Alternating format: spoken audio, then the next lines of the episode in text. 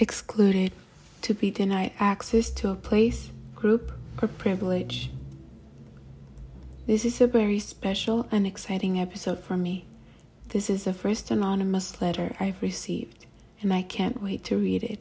It's profound, raw, and honest. I'm sure a lot of people are going to resonate with what this person wrote. I encourage you, all of you, not only to listen and enjoy this letter, but also to applaud your own and send them to me via email to fleetingfeelingpodcast at gmail.com. Without further ado, let's start. Dear me, feeling this way makes me feel stupid. I know it's not important. I know it doesn't mean anything. But then why is it bothering me so much? Why am I not in the pictures? Why am I not on the stories or the posts? Did I was that irrelevant? Was it all in my head? Did I make up those memories? Were all the experiences I had with them true? I know I experienced it differently. We all do. But were they that different? Was I was I invisible or irrelevant to them?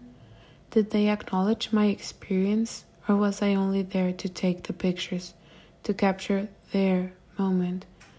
I truly don't care about what social media portrays, but I hope I was only invisible in their feed and not in their memory.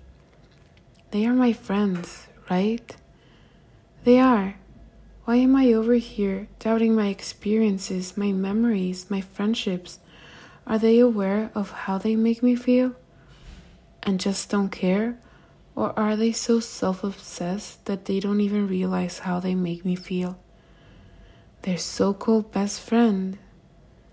Full disclosure, I have no clue which of the answers is better, but I do know it sucks to feel this way.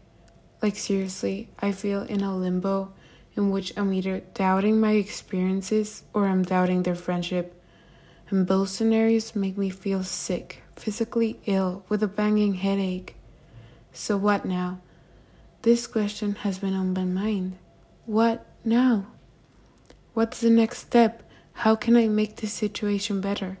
I don't feel like talking to them and explaining how I feel.